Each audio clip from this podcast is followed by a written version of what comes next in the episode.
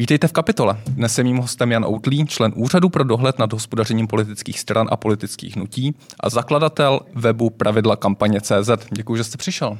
Děkuji za pozvání, dobrý den.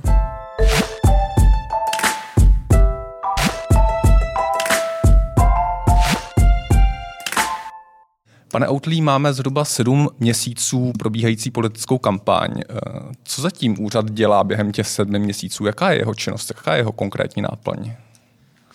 Tak jednak se úřad snaží být oporou pro politické strany, které kandidují, pro kandidáty, pro koalice.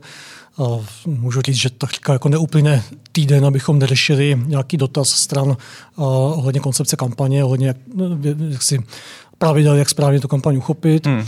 Nedávno jsme v minulý týden vlastně uspořádali takové tradiční školení pro volební manažery, které děláme před každými volbami a projeli jsme tam zase některé některé problematické okruhy.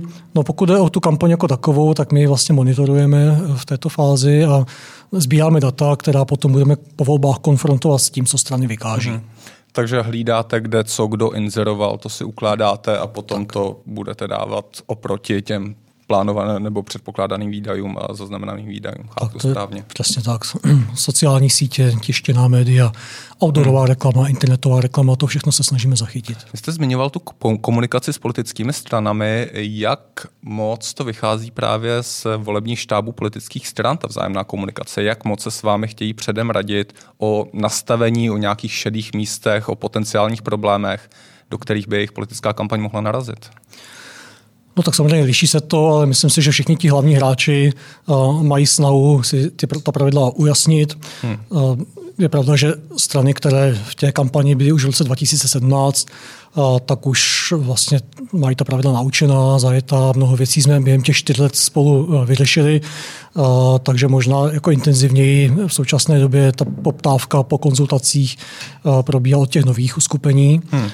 ale vlastně je to naše kontinuální činnost a ten úřad tady není od toho, aby, aby nějak dusil tu politickou soutěž, aby na těch stranách klečel, je to od toho, aby jim pomohl, pokud o to mají zájem ty strany, tak znovu si vydobít kredit u veřejnosti, eh, protože to politické stranictví tady za těch 30 let od roku 90 vlastně hmm. hodně utrpělo.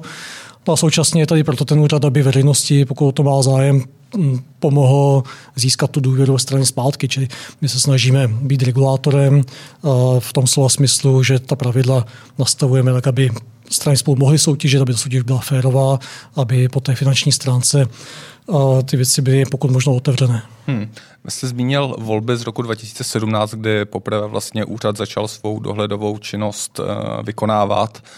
Jak hodnotíte vlastně ten čtyřletý rozdíl eh, během kampaně tehdy, v roce 2017, během voleb do poslanecké sněmovny a nynějších, skutečně jsme to zmínili na začátku, je to rekordně dlouhá kampaň, asi 300 dní, která probíhá od začátku roku.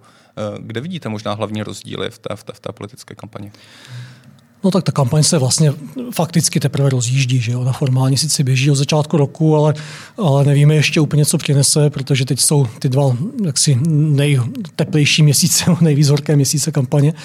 Takže teprve uvidíme, ale, ale některé rozdíly tam jsou. Eh, výrazný rozdíl je u sociální sítě Facebook, eh, která v tom mezidobí přijala opatření k tomu, aby politická reklama byla eh, lépe dohledatelná, lépe vyčíslitelná, pokud e, nějaký subjekt, který kandiduje, ať je to strana koalice nebo kandidát, publikuje politickou reklamu, neoznačí řádně jako politickou reklamu, tak Facebook je maže tyto reklamy, takže to je vlastně i, i páka na ty vlastně strany, aby, aby tak činili.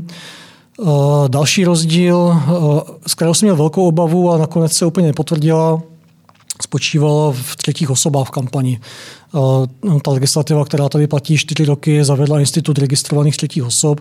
To znamená, že vlastně kdokoliv jiný, kromě těch kandidujících, se také může účastnit kampaně, ale také se musí zaregistrovat a hmm. vlastně rozkrýt karty. Eh, loni v létě nejvyšší správní soud eh, řekl, že tato povinnost pro registrované třetí osoby platí až formální registrací kandidátních listin, mm-hmm. což je vlastně až 49. den před volbami. Já jsem měl osobně obavu eh, z toho, že to bude zneužíváno, tady ta mezera, která, která se zde objevila, a že nám tady kampaň povedou vlastně neidentifikované subjekty a osoby, a, ale to se nestalo, a, takže je to spíše takový, a, takový právní rozdíl. No, a, Dál myslím si, že zatímco v tom roce 2017 tím, jak vlastně nové strany nastoupily, až naskočily do, do kampaně za úplně nových podmínek, než dosud byly zvyklé, hmm. Tak byly takové obezřetné. Teď mám pocit, že se minimálně některé subjekty už naučili eh, vnímat ty skuliny v té legislativě, oblasti, které vlastně ani nejdou rozumnou legislativou uchopit a některé z nich eh, tu kampaň směrují tímto, tímto vlastně směrem. Můžete být konkrétnější ohledně těch um, skulin v legislativě a ohledně těch kampaní, které, které tímto směrem míří? Ano, ono taky souvisí trochu s, vlastně s vývojem v tom prostředí, řekněme, marketingovém, eh, který je, který je rychlý a je patrný. Neustále se tady vlastně stírá hranice mezi médií, která jsou regulována zákonem, což jsou tištěná média a vysílací média. Nejpřísnější podmínky platí vlastně pro ta vysílací média, která hmm. mají povinnost být vyvážená a dohlíží na to no, Rada pro rozhlasové a televizní vysílání. Pak jsou zde tištěná média, která vlastně mají charakter periodického tisku a také pro ně platí určitá pravidla. No a pak je zde sféra médií, která buď se nabalují na tato tradiční média, mm, mluvili jsme tady spolu, než jsme, než jsme tento stream spustili o vašem případě. Info.cz je také registrováno jako periodický tisk, ale, ale možná ještě více než na té tištěné formě staví na tom obalu, hmm. na, těchto, na těchto podcastech, různých blozích, videoblozích a tak dále což je sféra, která vlastně nepodléhá žádné regulaci. No a velmi blízko potom se ta sféra dotýká vlastně individuálnímu vystupování na sociálních sítích, kdy je strašně těžké v tom kontinu rozlišit, kdy končí individuální prezentace jednotlivce, kdy už začíná jeho veřejné angažmá, kdy vstupuje do kampaně a konec konců, kdy také z toho svého profilu na sociální síti třeba už začíná dělat něco, co má vypadat jako médium. Máme tady mm-hmm. YouTube kanály, kde promlouvá názorově třeba hodně vyhraněná osoba, za sebou má kulisy softwarově udělané, takže to vypadá, že mluví z nějakého regulárního velkého televizního studia. A přitom je to vlastně individuální profil na sociální síti, který se snaží vlastně hmm. šířit nějaký, nějaký světonázor. Takže ehm, to je, to je ta sféra, která ehm, se těžko dá uchopit a, a myslím si, že je to výzva pro legislativce, jak toto hmm. do budoucna uchopit, protože má mít smysl regulace volební kampaně, tak někde se musí udělat ta hranice, někde se musí ta čára narýsovat. A je, je, jak k tomu přistupujete nyní, pokud narazíte na tyto profily, které samozřejmě zkoumáte, jestli, jestli jsou nějak placené nebo jestli na ně jsou nějaké výdaje? Je, je, snažíte se zjišťovat, snažíte se doptávat, snažíte hledat na dané konkrétní sociální sítě, nebo jak k tomu přistupujete? Pokud ten profil provozuje osoba, která kandiduje v těch volbách, je to kandidát nebo kandidátka, tak tam je ta situace celkem jednoduchá, protože je to prostě sdělení ve prospěch té dotyčné osoby, za něž se poskytuje úplata nebo obvykle poskytuje úplata. To znamená, vidíte to profesionální zpracování, to, to už není jako když si natočíte na selfie tyči v parku někde nějaký vlastní proslov. Pokud je to provozovatel toho kanálu který stojí mimo kampaň, tak popravdě řečeno teď se v tom trochu snažíme zorientovat, oslovujeme odborníky mediální a právníky na mediální prostředí a musíme si tu hranici nějak vlastně stanovit. Hmm. Pravděpodobně dojde časem k tomu, že ji bude muset soud nějakým způsobem verifikovat nebo vyvrátit tu naši hranici. A je to velmi citlivé, protože, jak už jsem řekl, eh, my se tady bavíme vlastně o regulaci svobody slova, která v některých případech na místě je, v některých není, ale je to jaksi vysoká hodnota, na které české správní soudnictví velmi staví. Mm-hmm. Takže ta hranice musí být stanovena velmi citlivě. A teď vám úplně nemůžu říct konkrétně, kde bude vést ta hranice. U těch, u těch vlastně širitelů takovýchto takovýchto internetových vysílání, kteří se té kampaně neúčastní. U těch, hmm. kteří se jí účastní, tak tam si myslím, že je to celkem, nebo je to mnohem, mnohem jednodušší. Tak. Eh, nevím, jestli jste mířil úplně tímto směrem. Já jsem si každopádně o tom, jak jste hovořil o profesionálním studiu a tak dále, hmm. vybavil eh, vysílací šoty institutu eh, pro svobodu a demokracii, myslím, za kterým stojí Jana Bobošíková a Hanna Lipovská které před několika týdny teprve ohlásili kandidaturu za, za, za volný blok. Nicméně to vysílání probíhalo už řadu týdnů předtím, bylo poměrně intenzivní, mělo poměrně vysoký zásah. Eh, je tohle eh, ten, ten případ, o kterém jste mluvil, jak k tomu přistupujete? Je to jeden z těch profilů, na který se, o který se zajímáme. A je to také jeden z těch profilů, kde Jana Bobošíková vzhledem k tomu, že oznámila kandidaturu, tak tu situaci usnadnila. Není pochyb o tom, že od okamžiku oznámení té kandidatury, vstupu do kampaně, na sebe převzala ta pravidla kampaně hmm. a, a to její vysílání už má tedy charakter její, její, její předvolební propagace, to znamená, musí hmm. být označené a náklady na ně musí být vyčíslené hmm. ve zprávě. Pokud se přesuneme do toho offline světa, je tam podobně těžké určení hranice toho, co je a co není kampaň. A teď narážím na vy jste autogramiády, meetingy, jarmarky, podobná setkání s veřejností. Je to vždycky jednoznačné, co je a co není kampaň, nebo je tam nějaká šedá zóna, které se politici, politici a kandidáti snaží využívat? No, nejprve bych se zastavil toho termínu offline, který jste použil. Ono dneska asi je těžké říct, že máme ryze jaksi offline techniku kampaně, protože i fotografie a videa z těchto akcí jsou potom publikovány na internetu. Takže všechno se nám prolíná eh, vlastně v té, v té kampani od osobního setkání až po, až po diskuzi na internetu pod nějakým videem. Uh, no, uh, nedá se to říct si obecně. Samozřejmě, jak si pokud, uh, tak to zopakuju tu definici, volební kampaně, tak jak je napsána v zákoně. A ta říká, že volební kampaní je jakékoliv sdělení ve prospěch kandidáta, strany, koalice, za něž se poskytne nebo obvykle poskytuje úplata. A to včetně jakékoliv doprovodné akce. Hmm. Takže v zásadě jako obecně se dá říci, že, že to rozlišení je celkem jednoduché. Je tam kandidát, probíhá tam propagace buď jeho jako osoby nebo jeho, jeho subjektu, za který kandiduje. Je to veřejná akce, vidíte, že je tam třeba nějaké ozvučení stánek, má vlastně zabraný, zabrané veřejné prostranství. To jsou všechno hmm. atributy toho, kdy se za to obvykle poskytuje oplata, takže tam to kampaň je. To, co je obtížnější ovšem, se může týkat e, činných politiků, držitelů veřejných funkcí. Ti mají výhodu v té kampani, vždycky tomu tak bylo, jsou více vidět, mohou prezentovat agendu, kterou dělá jejich úřad, jejich ministerstvo například. A, a, v zásadě to nelze upřít. Že?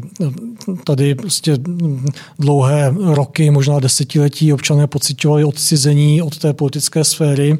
Teď tady máme vlastně politický marketing, který se snaží občanům přiblížit, co to ministerstvo dělá, jak funguje, snaží se tlačit nějakou agendu, či v zásadě hmm. je to pozitivní věc ale současně jako cítíme všichni, že to probíhá velmi intenzivně v době kampaně a, a že ti držitelé veřejných funkcí se na, této, na takovýchto akcí sami prezentují. A ti současní držitelé veřejných funkcí to zatím dělají jaksi velmi pečlivě tak, a, aby no, ve většině případů to je velmi, velmi pečlivě tak, aby se nepřehoupili do roviny kampaně, to znamená, nezaznívají tam sliby do budoucna nejsou tam rozdávány stranické materiály, hmm. nemluví o sobě jako o kandidátech. No. V podstatě opravdu, jak si prezentují činnost té instituce, což je jejich role. No. A dělají to tak vědomě z vašeho pohledu? Dělají to tak vědomě, ano. Je to, je to taky určitý posun v kampani, to byla ta vaše první otázka. Hmm. Vždycky tomu tak bylo, že držitelé funkcí tu svoji výhodu nějak využívali, ale nyní to probíhá jaksi celá očividně. Mám pocit, že je to jaksi taktikou eh, v té, alespoň v, té, v tom úseku kampaně eh, před tou horkou fází kampaně. Eh, navíc to dráždí mnohé opinion makery, takže vlastně už jenom tím, že se někde na nějaké akci celní zprávy nechá nějaký, nějaký vládní úředník vyfotit, tak má zaručeno to, že to potom projítne celým internetem, takže ta publicita je zaručena. Ale Což, je to, jestli se nepletu, byl jeden z podnětů, který váš úřad řešil? Tu foto, um, fotografii paní ministrině. Mám pocit, že ano, těch podnětů chodí celá řada, hmm. myslím si, že mezi nimi byl i tento. Uh, takže, takže eh, vlastně bavíme se pořád o těch šedých zónách, které uh, zákon v současné době tak úplně neřeší a je otázkou, na kolik uh, jej vlastně řešit může. Hmm. Z pohledu člověka, který jehož role je tu kampaň nějak ohraničit, tak eh, říkám, že se někde ta hranice narýsovat musí. Hmm. Současně nejsem schopen teď tady jaksi na místě říct si, kudy ta hranice vede, jak už jsem řekl, je to v této fázi z naší strany věc konzultací s mediálními odborníky, správníky a budeme si s tím muset nějak poradit. Pojďme k další šedé zóně. Zatím jsme mluvili spíš o tom, eh, kde jsou ty peníze z politických kampaní vidět na veřejnosti. Váš úřad samozřejmě dohlíží také na to, jak se ty peníze eh, k politickým stranám dostávají, eh, jaká je transparentnost v příjmech politických stran. Jak byste to zhodnotil, tu, právě tu míru transparence, s jakou politické strany se dostávají ke svým finančním prostředkům na volební kampaně? No, ta legislativa má několik slepých míst a toto je jedno z nich a je to docela si vážné slepé místo. Ehm, ta, ta legislativa, která tady platí čtyři roky, hodně staví na výdajích. V podstatě strany musí rozklíčovat každý halíř eh, své, svých výdajů na kampaň. U těch příjmů eh, ta legislativa je mnohem skoupější eh, a v podstatě se za sponzora, za dárce považuje ten, kdo peníze straně pošle. Odkud se ty peníze reálně vzaly, eh, to je jednak obtížné zjistit, a jednak ten zákon na to rezignuje. To znamená, neskoumá původ těch finančních prostředků, ale chce znát identitu toho, kdo ty peníze straně zaslal. Eh, zase bavíme se o tom, do jaké míry toto vůbec legislativně řešit lze, protože každá fyzická nebo právnická osoba může přijmout dar legálně. Hmm. Vy můžete přijmout finanční příspěvek od někoho, pokud se vás rozhodne z nějakého, z nějakého důvodu obdarovat. Je to váš legální příjem, který musíte zdanit jako příjem, ale v tom okamžiku už jsou to vaše peníze, co s nimi uděláte, je vaše věc. Hmm. My víme o, o dárcích, kteří o, říkají, spíše tedy skrytě, ale, ale víme o nich, že, ty, že, že některé peníze, které darovali, nebyly původně jejich, že vlastně dostali od někoho za tím účelem, aby je aby je darovali politické straně konkrétní. Víme, že se toto děje. V současné kampani. Mm, v současné kampani asi ne, to, to zatím je jednak věc čerstvá, jednak my nevíme úplně, kdo z těch dárců přispěje na kampaň. Ty strany prostě získávají finanční prostředky z darů na jeden účet, kterému se říká zvláštní účet a podle potřeby si ty peníze poukážu na volební účet, ze kterého platí výdaje, ale není to tak, že by dary byly primárně určené na nějakou kampaň. Jsou to dary politické strany. Hmm. Ale z dřívějších kampaní e, tyto informace k nám prosákly a je poměrně obtížné se současnou legislativou se na toto zaměřit. Hmm.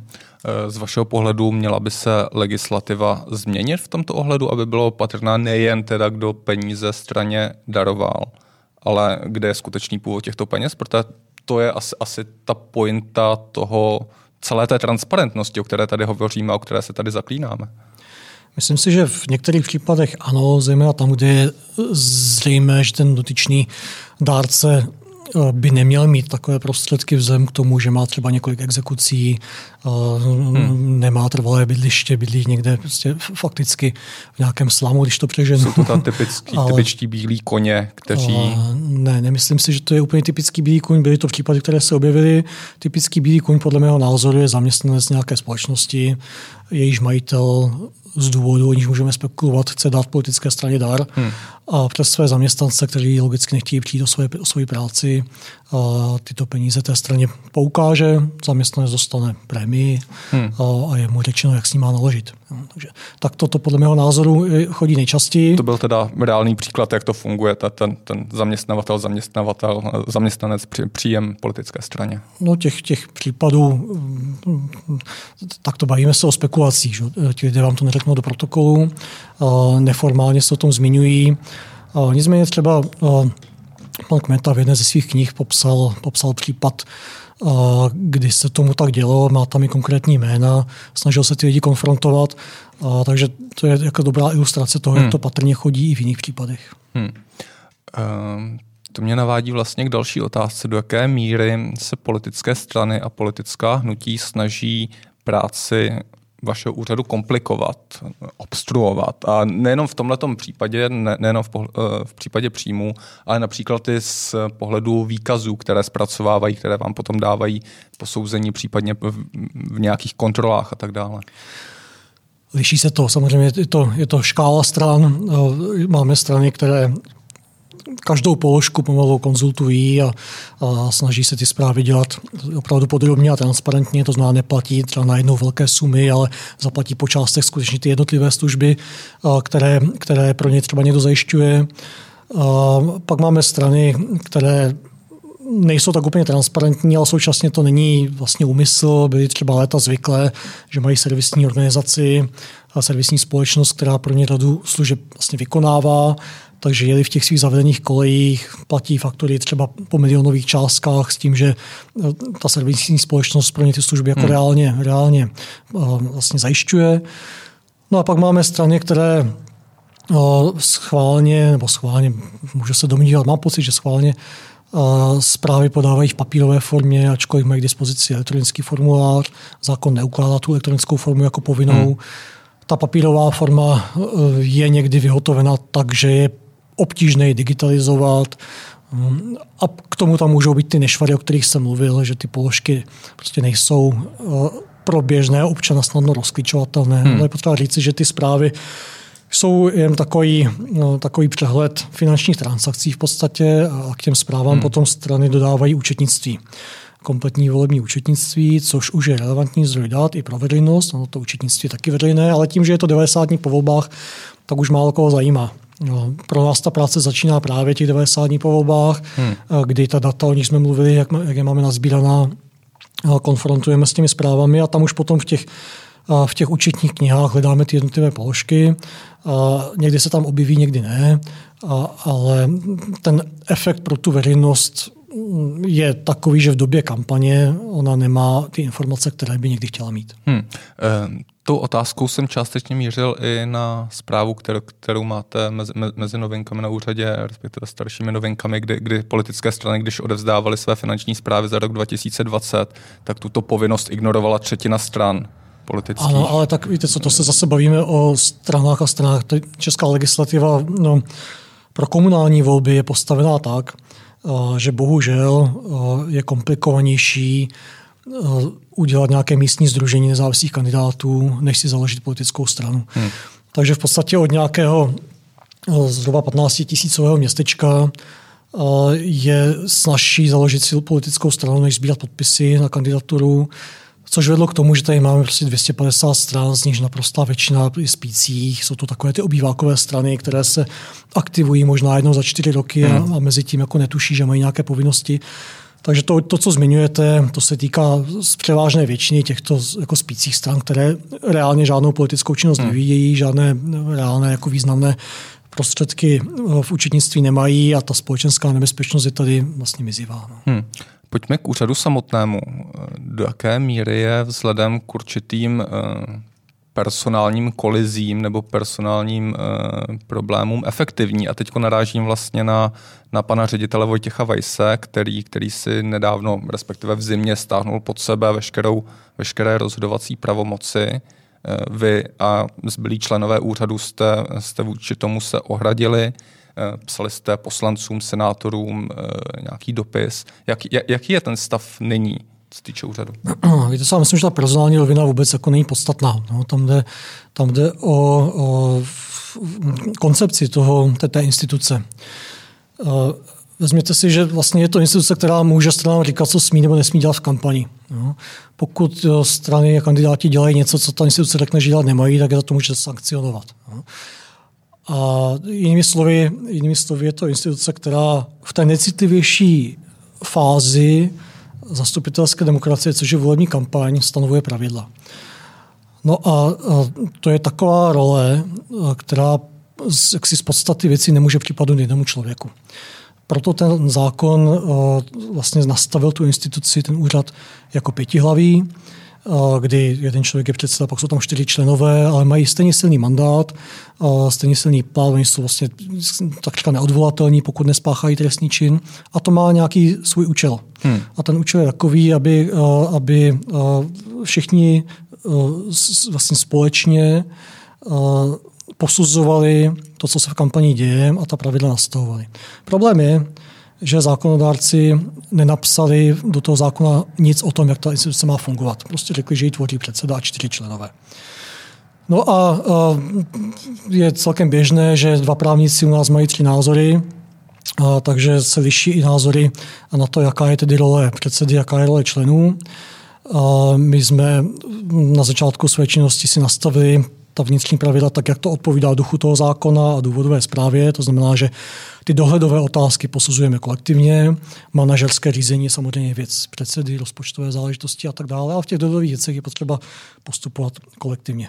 Z nějakého důvodu, který neznám, eh, se tato vnitřní pravidla změnila, opustila se hmm. před Vánoci 2020 eh, a vlastně hm, fakticky i, i jaksi právně ta instituce fungovala na bázi jednoho muže. A myslím si, že to je nebezpečné ne pro nás jako pro členy, ale hlavně pro ty kandidující politické strany, protože oni jsou v situaci, kdy najednou o nich má rozhodovat jeden člověk. Notabene v situaci, kdy ve sněmovně stále ještě leží zákon o lobbingu, který už nemá vlastně regulovat politické strany jako instituce, ale každého jednotlivého zákonodárce. A teď si představte, že by vlastně o eh, jednání potenciálně proti zákonem každého jednotlivého zákonodárce plus politických stran rozhodovat jedna, jedna osoba. Hmm. Čili je to systémová věc a proto my jsme na to upozornili, eh, že takto podle našeho názoru ta legislativa není míněna, nemínilo, nemínilo ji takto ani Greco, eh, což je vlastně ten, ten, ten zdroj, podle kterého ta legislativa byla postavená. Snažili jsme se vysvětlit, že, eh, že my na tom úřadě nebudeme vyšní, nebude tam ani současný předseda, po něm může nastoupit někdo úplně jiný a pokud by ta instituce fungovala takže je to one-man show, no tak eh, pro ty, kteří tou dobou budou aktuálně jako u moci, eh, kdo bude tou dobou ještě hlavou státu nebo už novou hlavou státu, eh, no tak může být jako lákavé sousto nominovat do takové instituce hmm. člověka, který může třeba rozhodovat nějak účelově. Čili, hmm. čili ta personální rovina v tomto ohledu není, není vůbec důležitá. My po pracovní stránce spolu jako vycházíme celkem jaksi normálně. Důležitá je ta koncepční rovina a někteří poslanci, tedy, kteří tuto legislativu mají za svou, se té věci chopili a ve sněmovně leží vlastně zpřesnění toho zákona, kde tedy už je napsáno, hmm. že skutečně v těch dohledových věcech má rozhodovat kolektivně.